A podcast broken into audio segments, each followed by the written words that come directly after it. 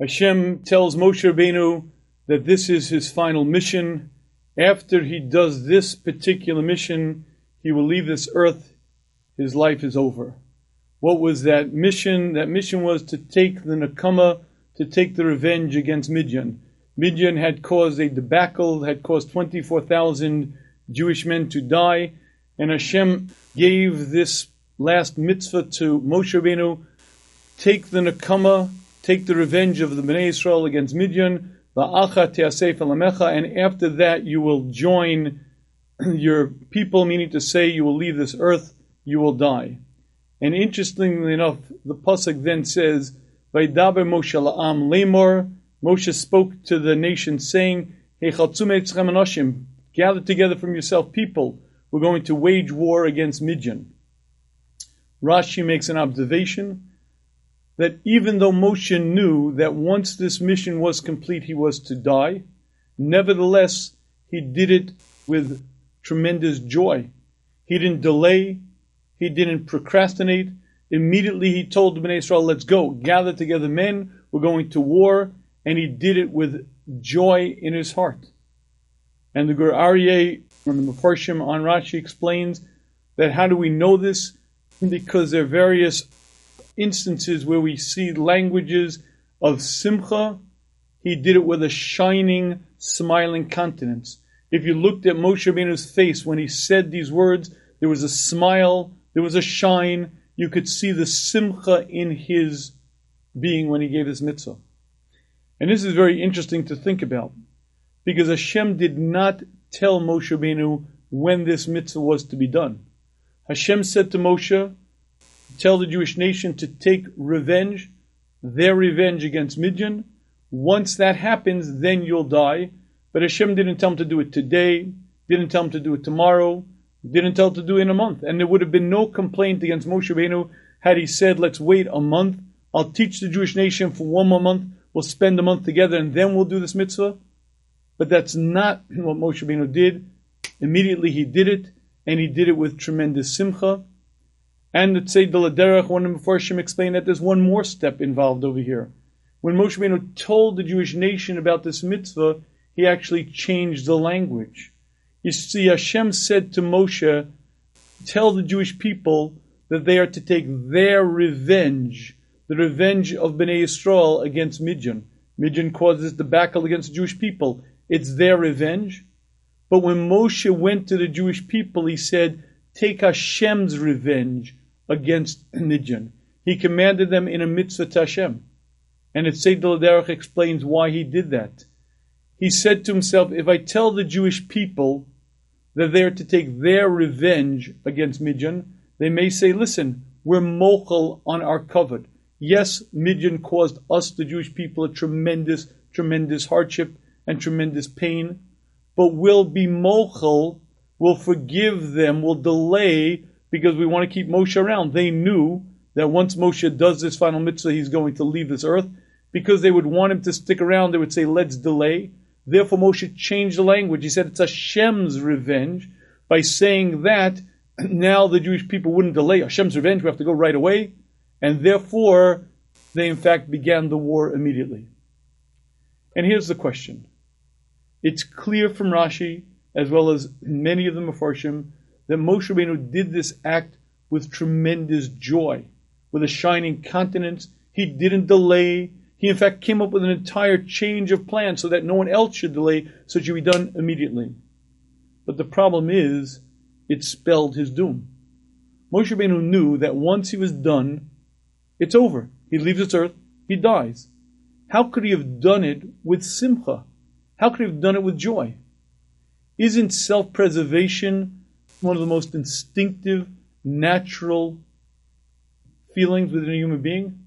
The Orchos Tzaddikim explains something very intuitive. He says, if you attack me, I'm going to fight back. It's just natural. If you punch me, I, I, I almost don't have Bechir anymore. I'm going to punch you right back. He explains that if you attack me verbally, you attack me physically, I'm going to fight back. Why? Because there's an instinct for self preservation. There's a self defense mechanism within the human being that automatically wells up.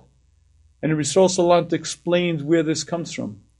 When Hashem created the human, Hashem put within us the most deep instinctive desire and need to stay alive.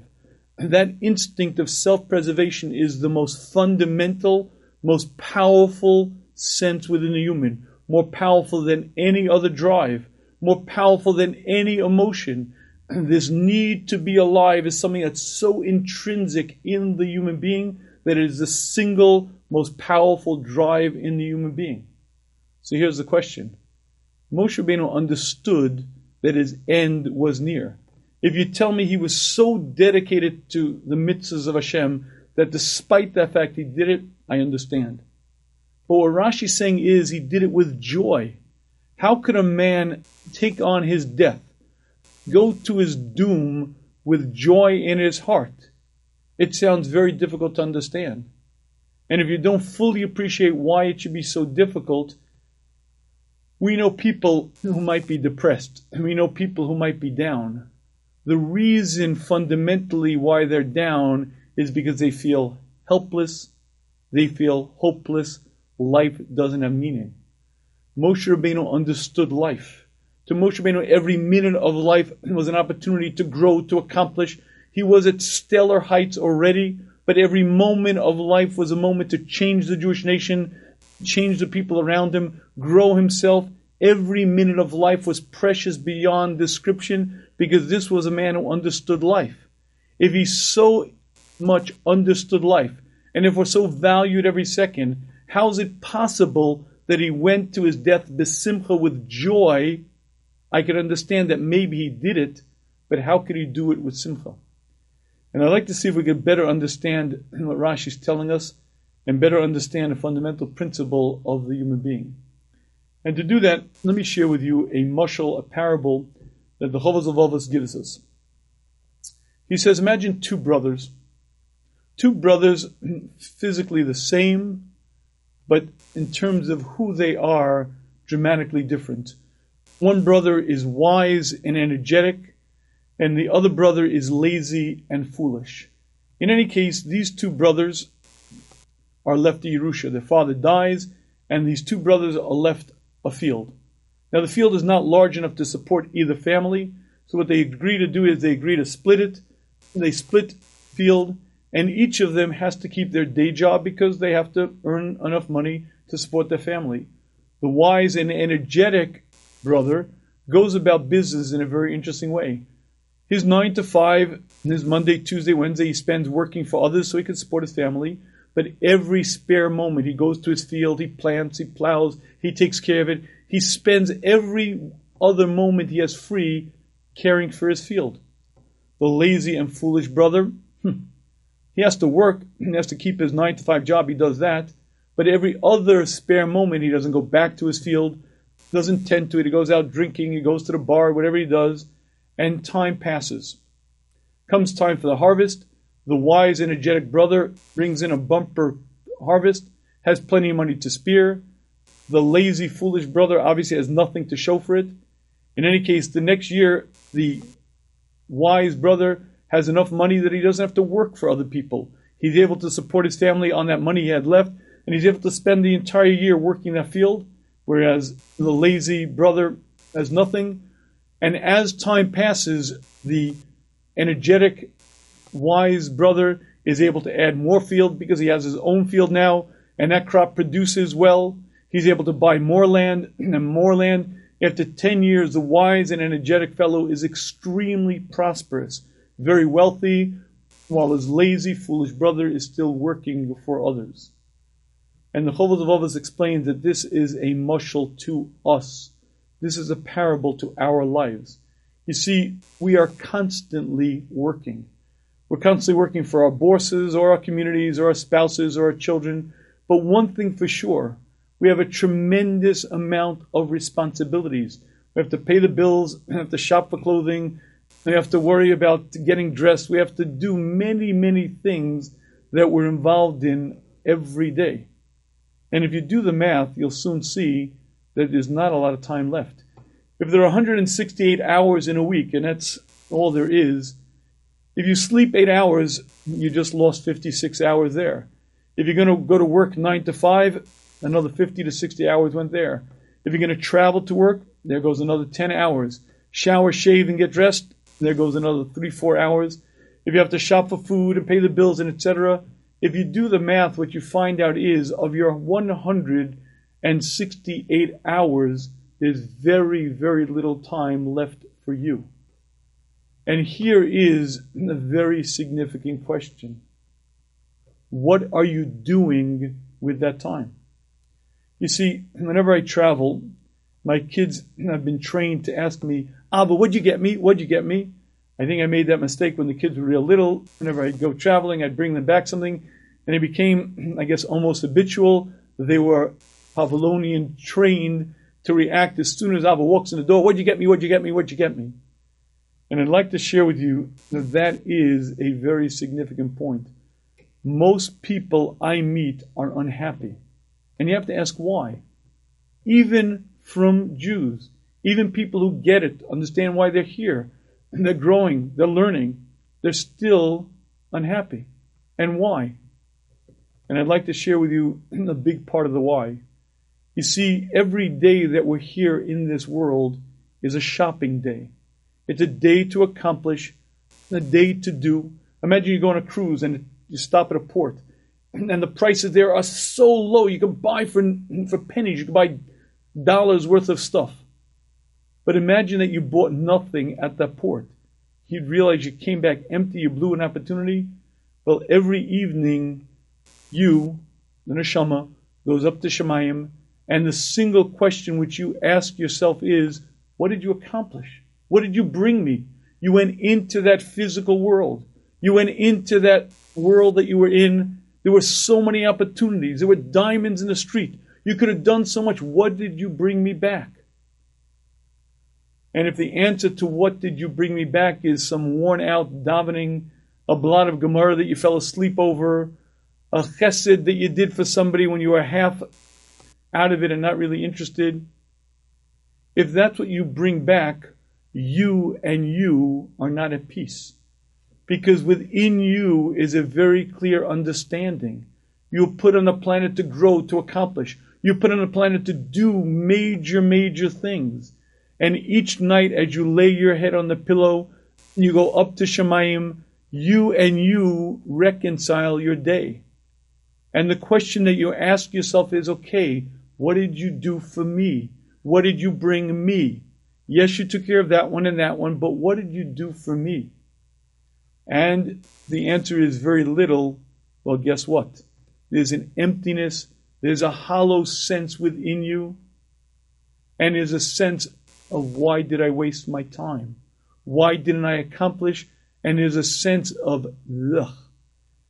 And if you like to know fundamentally why many, many people are at the core of their essence lacking in life, in energy, in love of life, it's because they go around like robots, go around going through the motions, but never really understand why they're here, never really connect. And because they don't, they spend all this time focused on other things, never focused on why they're here, and there's a sense of emptiness within them. But growth isn't so simple. And growth isn't always as obvious as it may seem. You see, each generation has its own nisyonos, has its own test. Each generation was given a very specific test. You see, not only was I as a human being given a mission, not only was I as a person given a stage setting, but each generation has its particular testing ground, its particular nisayon, its particular life challenges. If you were born in 1920 in Poland and you were bar mitzvahed in Dachau, your life test is pretty, pretty clear. Your whole life test might have been, did you stay a religious Jew? Did you stay committed to your Creator? If you grew up in the 1920s in New York City, your single life test might have been do you keep Shabbos or not? I know a man who told me that his grandfather, who lived in just about those times in New York City, lost his job every week 80 weeks in a row. Friday, he would come into the boss and he would say, Tomorrow's the Sabbath, I can't work. The boss would say, Don't come in tomorrow, don't bother coming in on Monday. And he lost that job. The next week, he applied for another job and he got the job. That Friday, he came to the new boss and said, Sir, tomorrow's my Sabbath, I can't come in. And the boss again said, Don't come in on Saturday, don't bother coming in on Monday. Week after week after week, he lost his job for 80 weeks straight. That is a major life test. Do you keep Shabbos under those circumstances or not? Now, if you or I were looking at either of those two scenes, we may say, big deal. Keeping Shabbos, that's a whole life test. That's a whole test of the generation. I keep Shabbos. What do you mean believing in God? I believe in God. That's the test.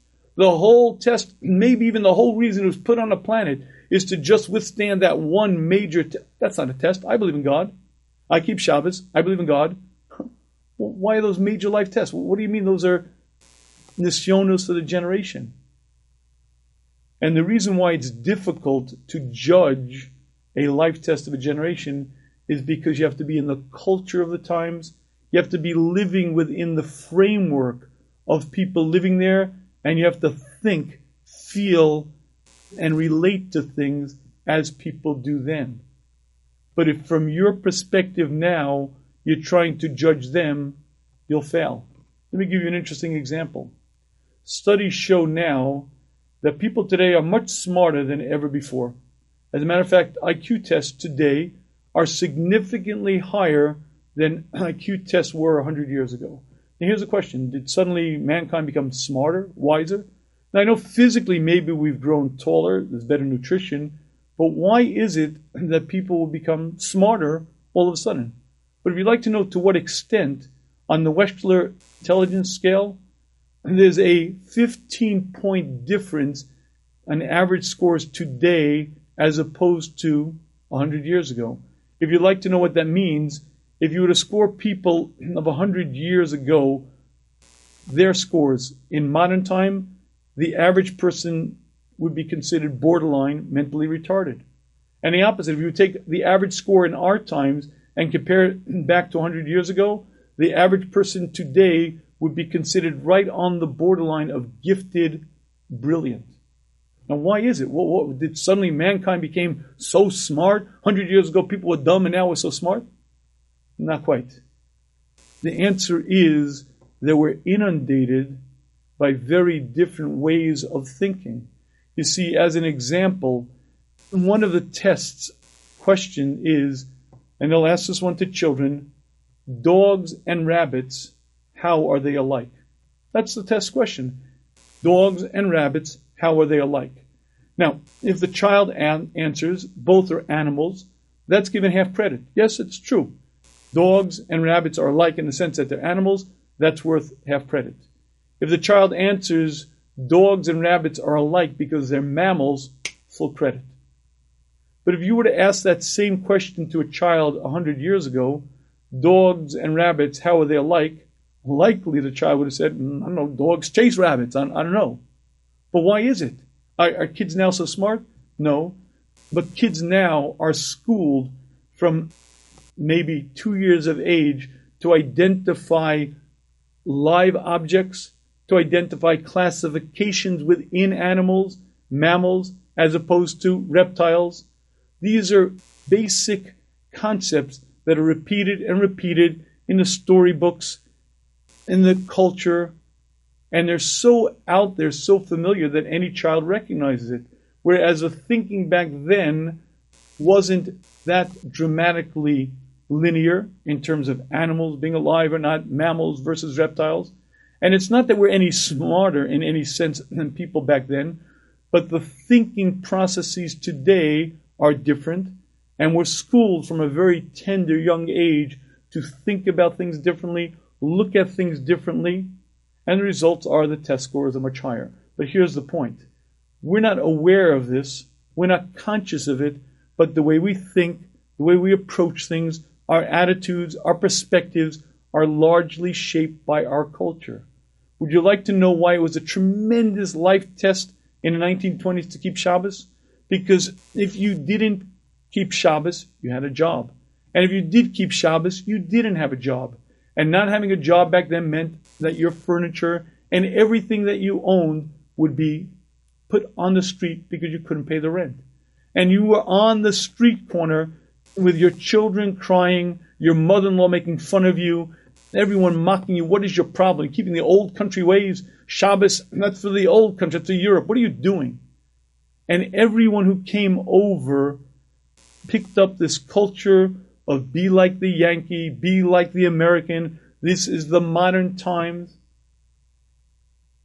And there was a pervasive sense of old ways are out, the new ways are in, and you were mocked by friend, family, and everyone else for dedication to your ideology, for keeping Shabbos. And here's the point I don't know how I would fare in that Nisayon. If you grew up in Dachau and everyone around you said, Where is God? There can't be a God. God is dead. God never was. If that was the culture of everyone around you, how would you react? I don't know. But one thing I do know, it's not our world. Of course Hashem is here. Of course Hashem loves me. The problem is, I don't understand it. I don't understand me. Maybe I lost focus. But the things that we take as givens, the things that we take as accepted facts, were not present earlier. And the reason why it's so difficult to judge another generation's life test is because our culture, our way of thinking, our approach to everything is different. And you're right, it wouldn't be a big deal for me to keep Shabbos because everyone I know keeps Shabbos. I'm respected greatly for it. It's part of the world I live in. But take me and put me in that world with a different mindset, a different perspective. I don't know what would be. But the key here is that judging a different generation requires climbing into their shoes, feeling the winds that blow, thinking like them, and understanding what they're thinking, what they're feeling, what they're actually going through. And the reason why I say that is because we human beings are very judgmental. I know where he's holding. I know where she's at. He's this and that. He's holding there. She's holding there. I'm a, a very fine judge. And the reality is, we don't have a clue I don't know where different generations were really at. I don't know where people are today because I'm not in their world. You see, I don't feel what he feels. I don't think what she thinks. I have my mind, my perspective, my upbringing, my emotionality, and that's how I approach things. But for me to climb into another person's world and feel the world from their standpoint, think in their mind, and view things as they view it is very, very difficult for me. And let me give you a mushal to sort of bring this home a bit. A number of years ago, I hurt my back, and a friend of mine took me to the gym, and it was a powerlifting gym, and I went through the whole routine the deadlifting, the bench pressing, the various uh, powerlifting things to build up muscles in my back, and I found it very therapeutic, and it, it did a very good job. In any case, when I was in yeshiva, there was I was a rebbe in yeshiva. There was a younger guy who was in the kollel still, who knew I was going to work out, and he asked to come along. So I took him to the gym, and he met Art. Art was the widest human being I ever met. He was the coach, and Art immediately saw that this fellow was a yeshivish guy who never worked out before in his life. But Art was a kindly, patient fellow, and he worked very carefully with this uh, kollel guy, and he showed him how to lift, how to do the motions, and he worked with him very closely for about a month. And after about a month, I was speaking to this fellow in kollel. I said something like, "How's it going?" And he said, "I don't get that guy. I don't. What's with that coach? Every time I get the motion right, he puts more weight on the bar. What's wrong with the guy?" I didn't have words to say to this fellow. Why?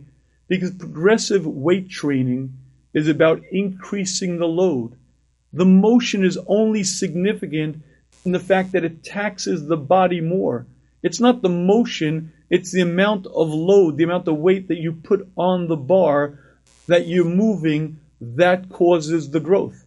But apparently, this fellow didn't quite connect the dots, didn't realize that, and I believe that's an apt parable. You see, you are carrying a bar, and I'm carrying a bar, but guess what? My bar doesn't weigh the same as yours. And for me to judge you, I would have to know exactly what's on your bar. I would have to know exactly how much weight you're carrying, exactly how strong you are versus that weight to determine whether you should have done three squats or four, five or ten. But I don't have a clue. And if you're not sure that I'm right, I'll share with you an interesting example. I know a fellow who does not daven with a minyan. He davens, but never with a minyan.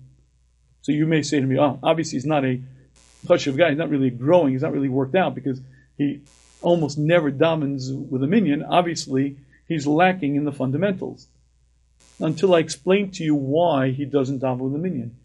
He has social anxiety. He's very, very, very uncomfortable amongst people.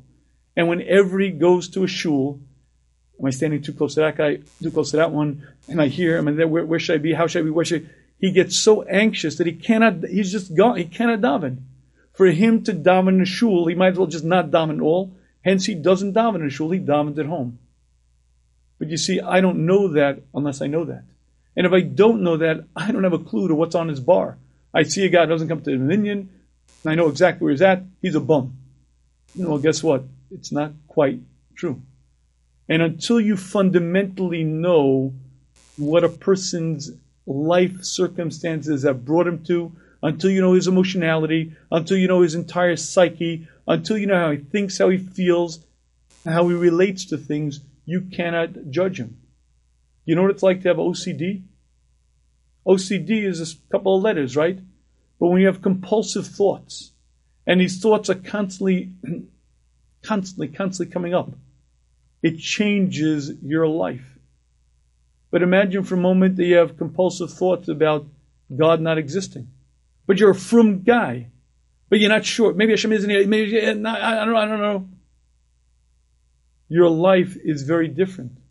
What about a fellow who has, excuse me saying it, homosexual tendencies? He doesn't wish for it, doesn't want it to be, but these are thoughts that plague him. Well, guess what? When he goes through the motions of his life, it's very different than you and I, because he's carrying a pretty heavy load. What about a guy with ADHD? Complete distractibility. Gone, gone, gone, gone. ABC, one, two, three, what? There goes butterfly. What? What? What? Can't learn. Can't daven. Can barely hold a conversation. His mind is racing and running and doing. Uh, go try being a productive human being when you're constantly distracted, constantly running from thought to thought. Listen, I know where that guy. He's not learning. He's not a big learner. He's not good. He's I. And the reality is that while we human beings are very, very quick to judge, we are clueless. We don't have the equipment to judge because we don't know the bar that that person's holding. We don't know how much weight they're lifting. And the reality is we're clueless. But here's one point that I'd like to share with you. If every human being were shown the pekel, the package of anyone else, they would run from it. I heard my Rebbe, the Shiva Zatzal, give that mushal. It's an older mushal, that every human being has a package, a heavy sort of burden they carry if each of us would take off our burdens, put it in the middle of the room, and we'd see his burden and her burden and this one's burden and that one, I would run for mine. I would run for mine and grab it. Why? Because mine was custom designed for me. Mine was hand fashioned based on my strengths, my capacity, my abilities. Oh, yes, when I'm wearing that pack, it's heavy, but I have the fortitude, I have the build, I have the requiem needs to be able to carry that burden. But if I were given your burden, forget about it. It'd be very different.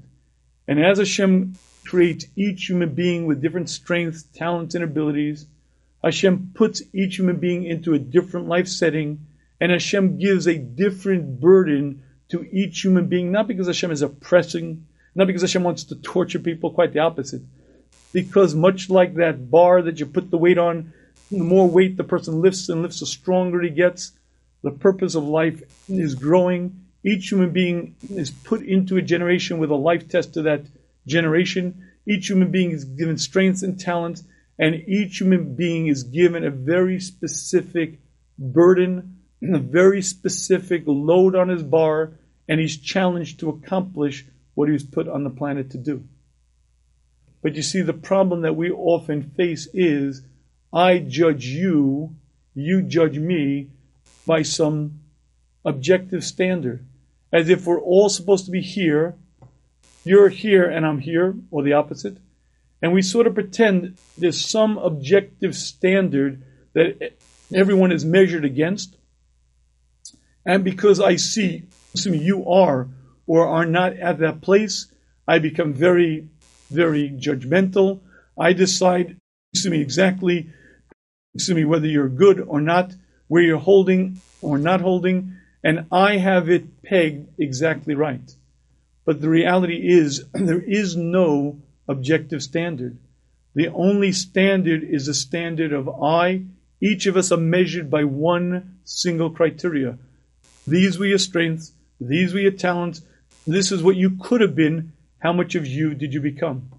And if you'd like a mushal to help define this, a parable, imagine that you watch from the audience a beautiful symphony. And up there on the stage is the symphony orchestra with the winds and the brass section, the percussion, and it's beautiful, harmonious, beautiful, beautiful music.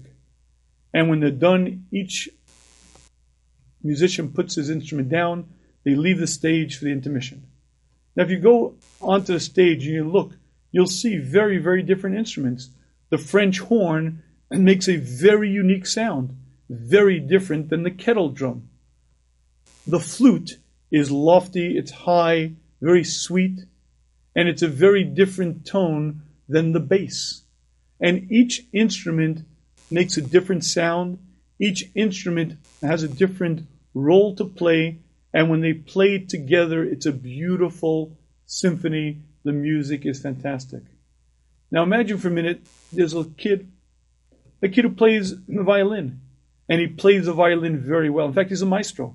He's known internationally as a brilliant musician, even though he's a, young kid, he's eight years old. But he plays so he's so talented, it's incredible. And he plays in that very symphony. And they're playing, and they're playing, and you see the kid, and you're astounded. He's playing with adults, but he's playing like one of them. Eh, eh, he's an, a gifted musician. And finally, symphony's over, and everyone goes home, and you hear the kid say, "Drat! Did you hear how loud that kettle drum was? Did you hear how squeaky my violin? I hate my violin. It's squeaky and, and, and, and, it's noisy. I want to play the drums. Boom, boom, boom, boom, boom. That's what I, I want to play the drums. And he's not happy. And he makes, I'm never going to be happy. I'm never going to be happy again playing this violin. I hate this violin. It's squeaky and noisy. I want boom, boom, boom, boom, boom, boom, boom. Now, clearly that's an immature attitude because he plays the violin beautifully. And the music that comes out is lofty, it's gorgeous. But if he sets his mind on the fact that it's squeaky, high pitched, very, very small sound, and I want a big sound, I want a kettle drum, I'm going to play the kettle drums, well, guess what? He's going to make himself very unhappy. And likely he's going to give up his phenomenal talent, and maybe even he'll make it to the kettle drum banger but he'll never be what he could have been. And I believe that that's an apt parable. Many, many people are unhappy with the role that they're given to play. As if to say, I should be that, I should be this. Why was I given this role? I want to play the kettle drum, not the violin. I want to play the flute. I don't want to be. But each person was given the talent, the capacity to play that exact role. And if you were created to play the harp, but you decide you don't like that, you want to play the French horn, well, guess what? If you weren't given the capacity for that instrument and you weren't given the needed, necessary requisites, you're going to fail at it miserably. And no matter how much you decide, I should have been given this, I should have had that, it'd be better if I was given his position, better if I was given his test, you're not right, and you'll cause yourself tremendous misery. Would you like to understand Moshe Rabbeinu? Moshe Rabbeinu had a love for life. He valued every minute of life incredibly, but he also trusted Hashem.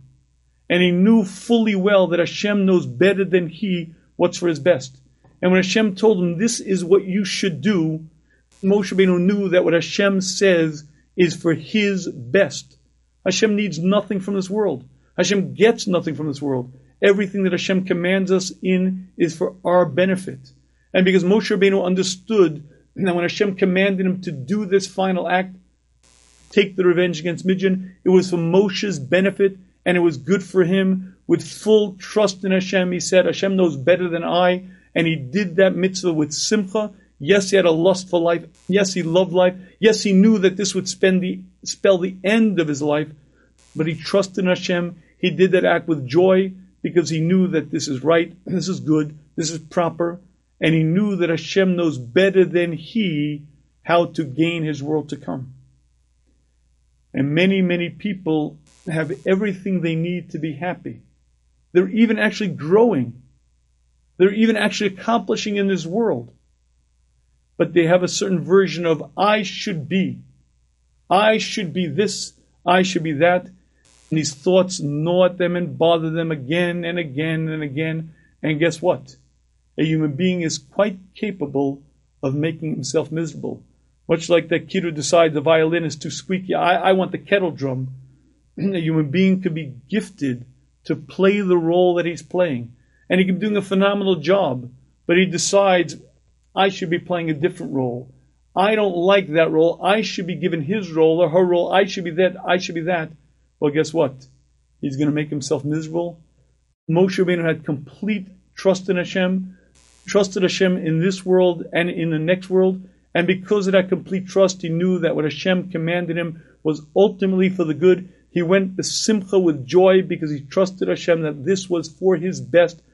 This is good. And that trust was so complete that he went with joy, even though it meant the end of his life. And I believe that this concept is fundamental for happiness. You see, as I've discussed many times before, there are two concepts that a person has to have if they want to have bitachon. The first concept is very easy to acquire. The second one is very difficult. The first concept is understanding that Hashem loves me more than I love me. Understanding that as much as I want my benefit, Hashem wants it more. As much as I want things that are, to turn out well for me, Hashem wants it even more. This understanding of any concern, care that I have for myself is multiplied tremendously to compare and understand the love that Hashem has for me.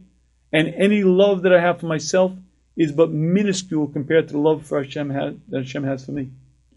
And this, the first concept that Hashem loves me more than I love me, is pretty easy to attain. Just watch a young parent with an infant, watch the mother, watch the father, the newborn baby, and you see a love, a caring, a giving. And you know that the mother, the father would give their life for that baby. They never met the baby before. The baby was just born. But the parents will sacrifice anything, everything for the newborn. Where does that come from? That instinct was implanted in their heart by Hashem, and that's but one ten thousand, ten thousandth of the love that Hashem has for any creation. The Chovos HaLevavos explains to us, take the most kindly, giving, loving person you ever saw, that doesn't begin to be one ten thousand, ten thousandth of the love that Hashem has for any one of his creations.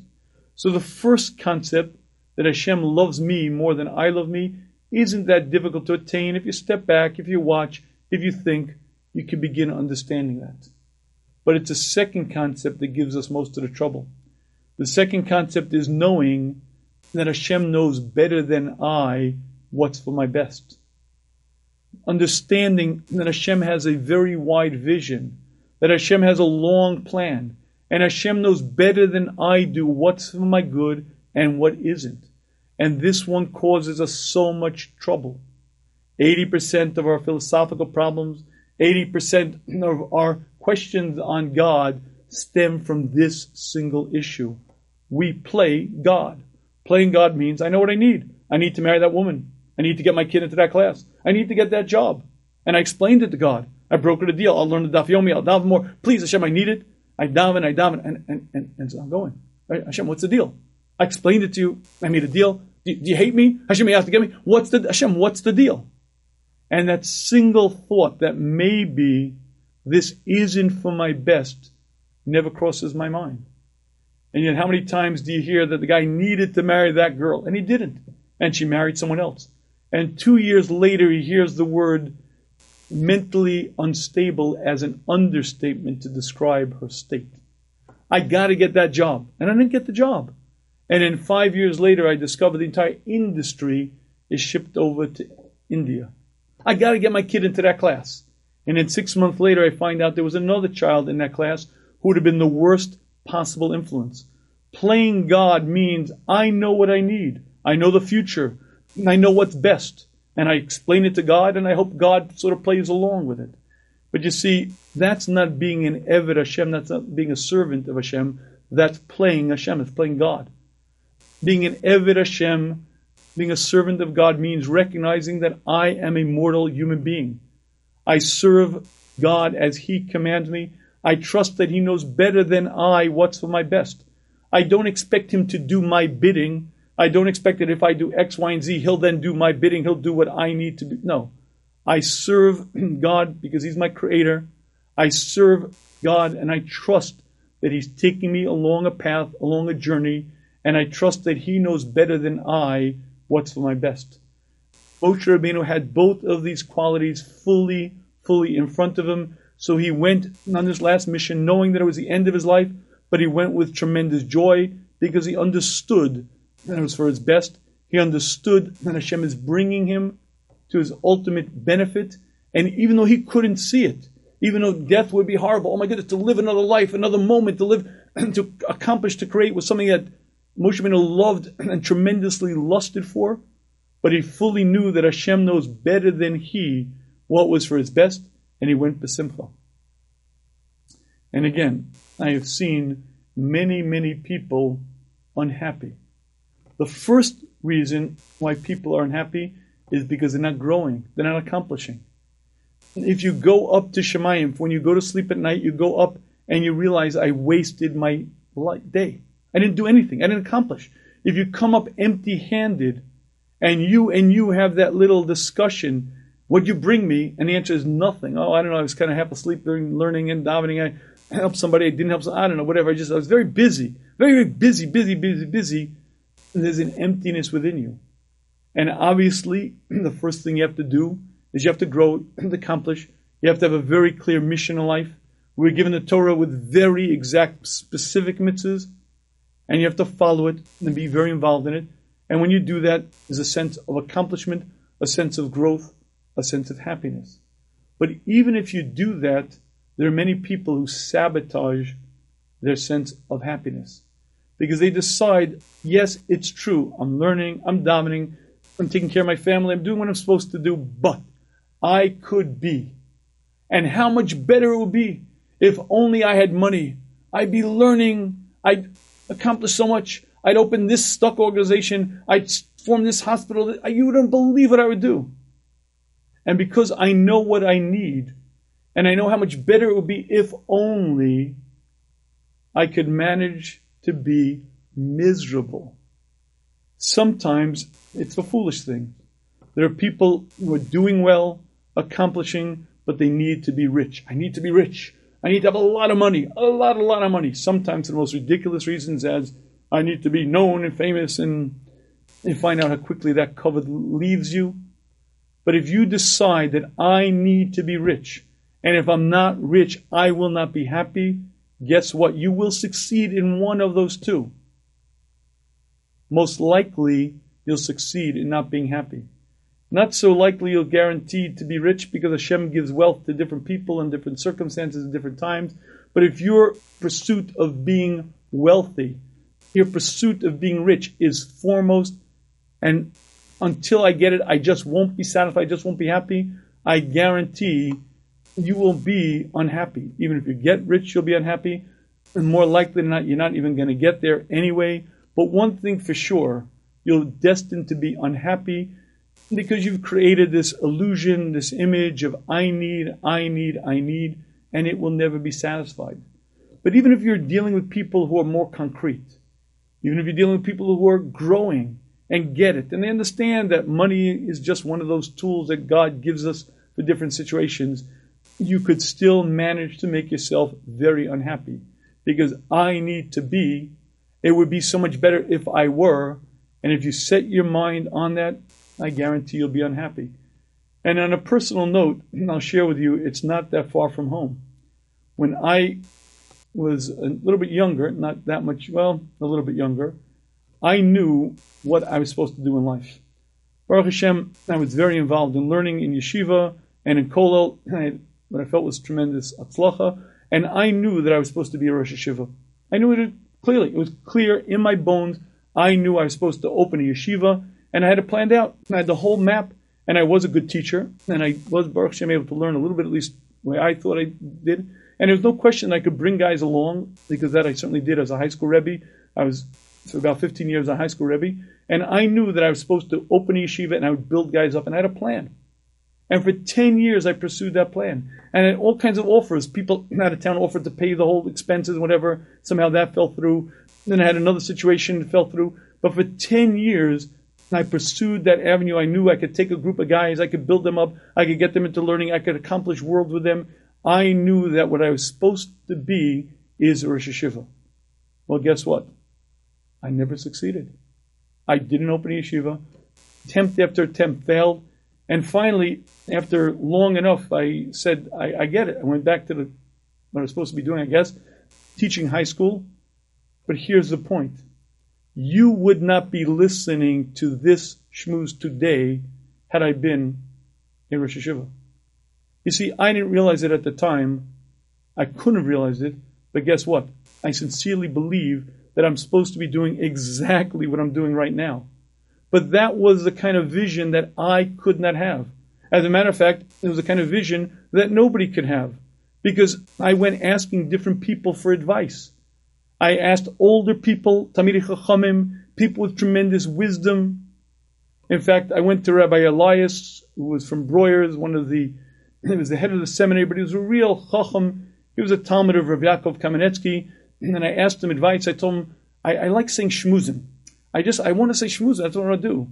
But he and I both realized that you can't do that all day. You have to have a regular job. You can't just say shmuzim. That just, there's no job like that. And guess what? That was true. Until Hashem orchestrated it, until Rosh Zatzal directed me towards this, and suddenly, lo and behold, what do I do all day? I say shmuzim. But you and I know you can't do that. And you can't really, I mean, but it doesn't really exist. But you see, I didn't know that. I certainly couldn't have known it. But how much unhappiness I could have saved myself had I been a little bit more accepting of Hashem's direction and I been more, okay, Hashem, you're in charge. I gave the good Lord a rough time for 10 years. Eventually, even I got it. But that's the point. Each person was given different talents, different strength, and you're supposed to serve Hashem as Hashem wants you to serve Him but what that mission is, likely you don't know. And likely you're not going to find out about it until you get into things. So you get involved, you try this, you try that, and suddenly something opens up. Suddenly an avenue happens. Suddenly some things begin changing. You have to have plans, you have to have the direction, you have to try, but you also have to have a full understanding that Hashem knows better than I what's for my best. Based on my talents, based on my strength, I say this is what I should do and I try it, but it doesn't go. I try something else and it doesn't go. I try something else. But all the while, I have to have the sense that Hashem is in charge. And if this door is closed and I push and I push and it doesn't open, I try another door and it doesn't go and it doesn't go, eventually I get the message and I say, Hashem, what do you want me to do? And hopefully I listen. But you see, here's the point. And while the journey often takes time and finding exactly where you should be focused isn't always so obvious, and it's not always available at different stages in your life. But at all times, a person has to have the sense of Hashem is directing me. And there's a journey, there's a path. Hashem is taking me along that path, and I trust in my Creator. And at any given time, you find yourself looking back, oh, look what He has. If only I was given His brain, His asmada, His alacrity, his, if only I had this, oh, if only I was wealthy, if only I had. Anytime you catch yourself saying those things, you have to step away and say, wait a minute.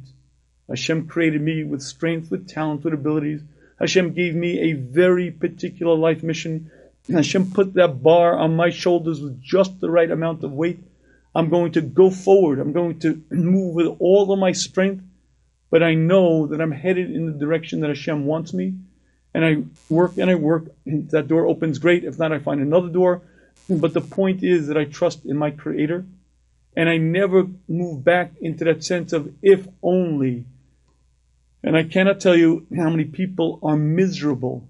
If only I had married a different person. Oh, I married the wrong person. If only I had gotten a different job. Oh, if only I had been this or that. Hashem, why'd you make me with ADHD? Hashem, why'd you make me with OCD? Hashem, why'd you give me these problems? Hashem, why'd you give me this situation? And if you think in those patterns and think in those thoughts, you have to do a lot of work on recreating your mind structure, creating the patterns of your thinking. You have to catch yourself and you have to focus on it. This concept is very, very difficult to incorporate because we all have this sense of judging and we all have this objective value system. This is where a person should be, and I'm not that. I should be here, and I'm not. Now, maybe you should be there. But one thing for sure, because he's there, doesn't mean you should be there.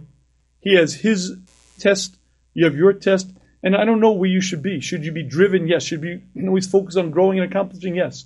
But if you find yourself over and over comparing yourself to this one, to that one, and saying, look how much better, look how much bigger, look how then if it brings you a sense of despondency, of yesh, guess what? You got it wrong.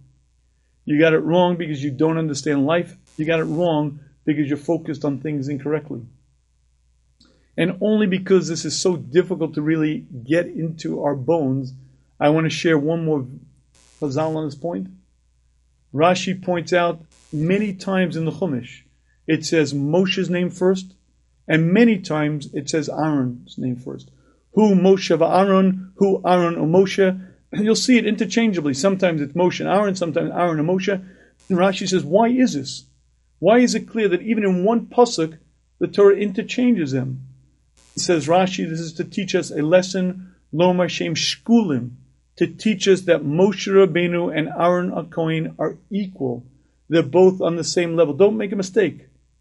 As great as Moshe Rabbeinu was, so too is Aaron. Don't think Moshe was greater than Aaron.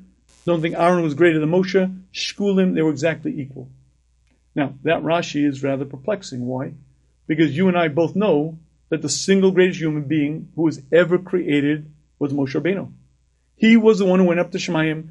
He was the one who received the Torah. He was the teacher of the Jewish nation. As great as Aaron HaKohen was, he was not Moshe Rabbeinu.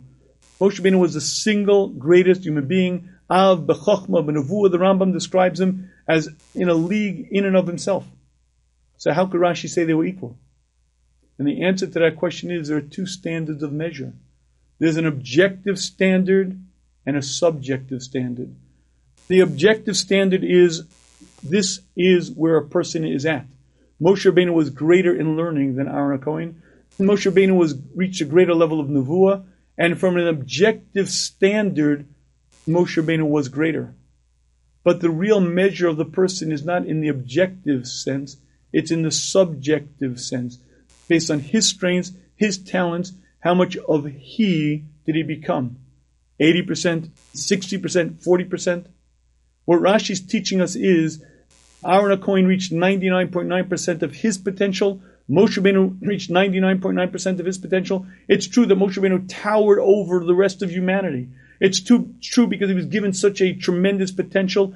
He became the single human being to speak to Hashem Bas Baklaria Me'iria, literally conscious, awake, and alert. And it's true that an objective standard, he was greater than Aaron, but that's not the real measure of the man. When they leave this earth, they go in front of Hashem, they are what they made themselves into, there, the one standard of measure is subjective. Based on your strength, your talent, your abilities, how much of you did you become? Aaron reached 99.9%, Moshe 99.9%, Shkulim, they were equal. And this concept is fundamental to understanding life, and this concept is fundamental to happiness. Because so many times a person can have everything lined up, growing, accomplishing, everything is in place but he's plagued by these thoughts. If only I should be this and I should be that. If I had been, I should be. If in fact you're not really growing, if in fact you're not really accomplishing, I agree with you. But if you ask advice, you show Eitzah, and you're given direction that this is the right way to go, this is what Hashem wants, and then you trust in Hashem and you accept that fully. as an example, I had a fellow who once asked me the following question. He had done very well financially, and he was at a point where he could support his family easily for the rest of his life. He asked me the question, should he retire now and go back to Kollel? Should he retire and go back to learn? He had been in yeshiva, he had been in Kollel a number of years. He went into business, he had done very, very well. He now made enough money. Should he now go back to Kollel, sit and learn? Would you like to know what I said to this fellow? Well, before I tell you what I said to him, let me give you the background. We would learn on the phone once a week. And one week he apologized. He calls up before we learned. He said, Rebbe, uh, this week I can't learn. I apologize, but the governor wanted to have breakfast with me, and the only time that the governor was available was our morning slot. I apologize, I have to miss this week. Why did the governor want to have breakfast with this fellow? Because the state owed him $62 million. And the governor was trying to beg off some time. And this fellow was so phenomenally successful because that was the mission that Hashem gave him. And when I told this fellow was, no, absolutely, you should not go back to Kollel. You're supporting tremendous amounts of yeshivas and stuckas and, and you're building communities. Should you learn? You have to learn. You have to dominate. You have to grow as an individual. And you have to have very serious sedarim. You have to have very serious learning sedarim. You have to have people you learn with and you have to be involved in learning. But it's clear that your mission in life is not to be in Kollel. What you're doing now, with, for whatever which reason, you were chosen, and given this mission, and this is what you should be doing. And of course, when I say that example, most people go, "Oh, if only I had here. Oh, if I had real wealth, that'd be that's a great life. I would love that one. And look what I could do." And Rabbi Shafier would tell me, "I don't have to go back to Kollel. I can learn a few hours, then it's great." Now I gave my olam haba. Try it sometime. Try it sometime where every move you make, you know that everyone is watching you with hunger, with one thing in mind. They see you as a dollar bill, they see you as green, and they treat you with honor due to kings because he's a rich guy. Look at the rich guy, look at the, and he can't go anywhere. He can't walk anywhere without people. Try being a normal human being then. Try being grounded. Try keeping your hashkafas, your attitude, your perspectives online when that's your life test. And when you begin studying this thing called life and you look at different people's life tests, you quickly realize Hashem gave me the exact talents, abilities, put me in a particular generation, gave me a particular mission in life, put just the right weight on that bar, and said, go out, grow, accomplish, be what you could be. But what I'm supposed to be is not what you're supposed to be. If I'm playing the violin and you're playing the kettle drum, you make, may, may make more noise. But it's not about the noise. It's not the objective standard. It's how well you play your instrument, how well you live your life. And that's the only measure of the man. I think this Chazal teaches us a tremendous concept. Moshe Rabbeinu was given his last mitzvah, he did it besimcha, without delay, immediately. And even changed the story so that the Bnei Yisrael don't procrastinate. Why did he do that? because he trusted Hashem. He knew that Hashem knew better than he what's for his best, and he understood that this is what Hashem wants. It means it's for my betterment. It's for my good. He went besimcha with joy in his heart. There is a human instinct for self-preservation, but a person can overcome that with his understanding. Hashem guides me. Hashem brings me to where I'm supposed to be. If you'd like to know why most people are unhappy, it's those two brothers. The wise, energetic brother took care of his responsibilities and used every spare moment to take care of his own personal field. And through that, he became prosperous, very wealthy. And the lazy brother said, ah, I can only spend an hour or two on that field, forget it. Spent the rest of his time partying, and he remained who he was. Those brothers are you and I. When we leave this earth, we'll either feel tremendous joy and happiness for our accomplishments, or we'll say, ugh, what did I do? And if you wonder why a person is happy or unhappy now, one of the reasons is because when you come up to Shamayim each night, when you put your head on the pillow and there's a sense in you of what did I do? What am I accomplishing? What, what, am, what am I bringing to me? And you know the answer is my hands are empty. Well, guess what? You're going to be very unhappy. And you're going to be working your whole life, constantly working. if you understand life and you understand that everything that Hashem gives you is an opportunity to grow, then all of your obligations are part of your avodas Hashem. When you go to work, you're serving Hashem because that's what Hashem wants you to do then. When you're paying your taxes, you're paying them because that's what Hashem wants you to do. Your nine to five, your entire life is serving Hashem. But to recognize that, you have to have your brain on on, you have to be growing, and you have to be really, really working on yourself. And certainly you're learning and you're davening, which are more directly things that you can understand that benefit you, you have to focus on. When you do that, you recognize that Hashem gave you a mission. Hashem gave you a particular mission in life, different than mine, different than his, different than anyone else's. And when you understand that, you understand growth is not one dimensional. We're not all measured by one standard. The only standard is the standard of I. Now, I would like to close with something that I say often, but it bears repeating. The Gra tells us that the most painful moment in a human being's life is not that fatal car crash, not when I hear the metal shearing off, not even when that's all guy pulls that sheet over my head, and not even when I separate from my body.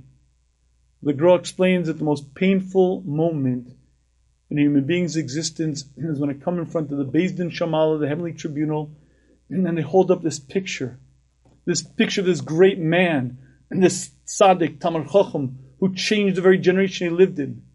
And they say to me, why didn't you become that? Me, little me.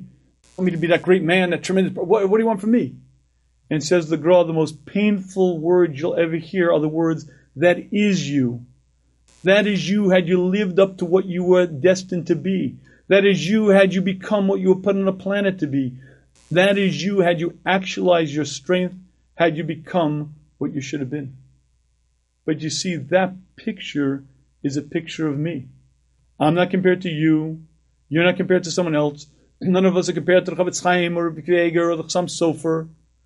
Each of us are compared to the most demanding, exacting standard, the standard of I, based on my strengths, my talents, my abilities, based on the generation I was put into. This was your mission. What did you do? How well did you play your role? How much of you did you become? When you understand this, there's a love of life. And there's a value to every minute of life. And all of those nagging thoughts of I could be like that, I should be like that. Hashem, why'd you give me this tough stuff in the sign? Hashem, why'd you give me? I guarantee you have a nisayon. Everyone does.